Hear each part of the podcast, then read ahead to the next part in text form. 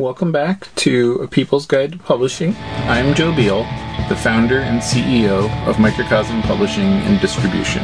I'm also the author of A People's Guide to Publishing, which distills what I've learned from selling millions of books over the past 25 years. I'm Elly Blue. I'm the editorial and marketing director here at Microcosm. We are an independent midlist publisher based in Portland, Oregon and Cleveland, Ohio. We have over 700 books, over 25 employees, and we make about 40 new books every year.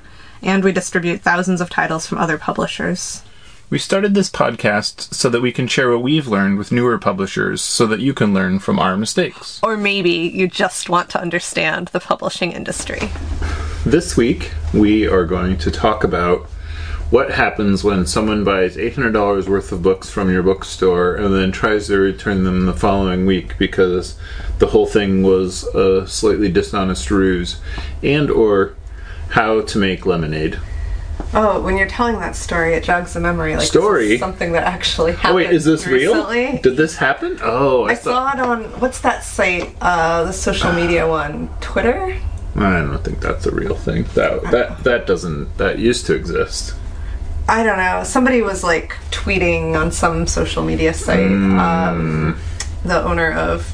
Uh, have we been to this bookstore? Are they our customer? Volumes Cafe Mm-hmm. Book Cafe in Chicago. Mm-hmm. It sounds super familiar Yeah. and very rad. We, and we're about to see how rad they are because this happened to them.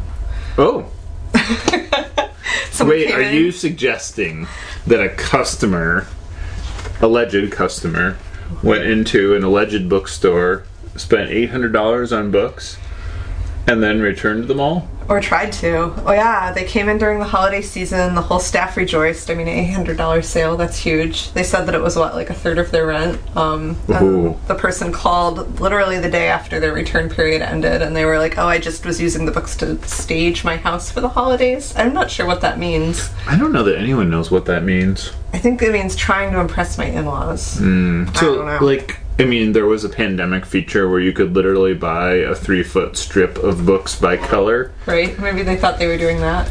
Yeah, they just went to the wrong place, I guess. Right, but then so they negotiated with them like a deal to um, give them, I guess, take the books back, but give them store credit instead of giving them eight hundred dollars, which sounds fair and smart.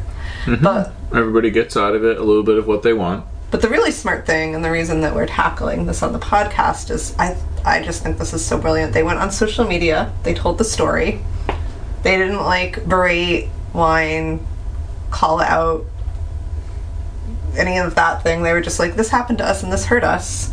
And people responded by buying tons and tons of books from their bookstore and then presumably not returning them. Let's hope. And they ended up having, hopefully, making more in sales than that sale that they lost. That part seems the most probable of all.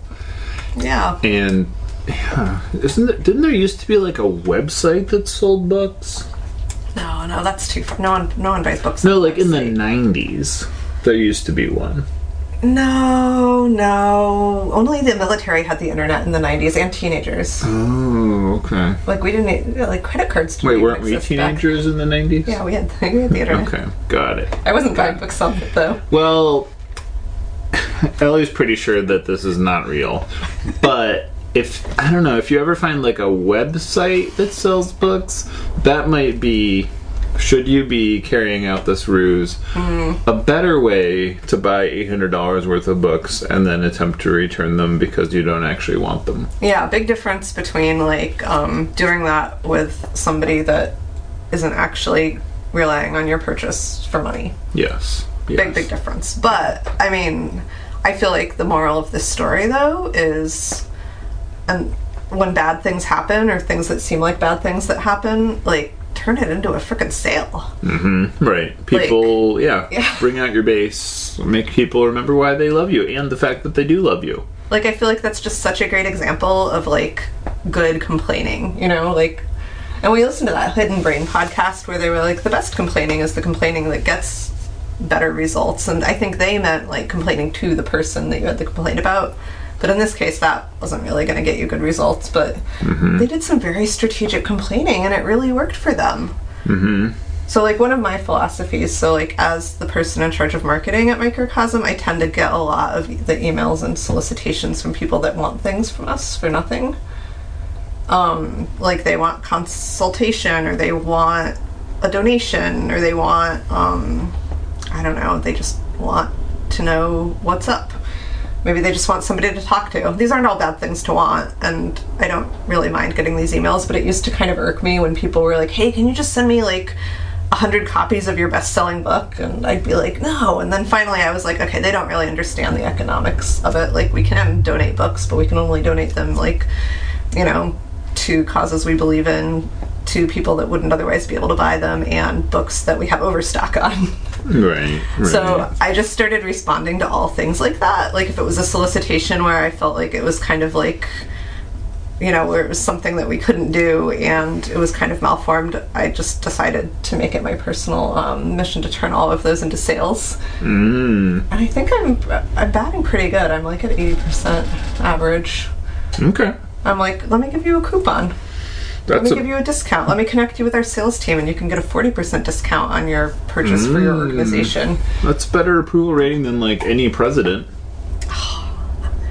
My job is a little easier than the president's. I don't know about that. Anyway, and then everybody's happy. So every I feel like yes, if you turn something worth complaining about into an opportunity, everybody can win. Thanks for joining us once again. Please send your questions to podcast at microcosmpublishing.com so we can answer them on future episodes. And please give us five stars on iTunes and everywhere else that podcasts are reviewed. You can find us on the internet at microcosm.pub, On Twitter at microcosm, on Facebook at Microcosm Publishing, on Instagram at microcosm underscore pub. and here in Portland, Oregon on North Williams Avenue. Thank you so much. Have a wonderful week.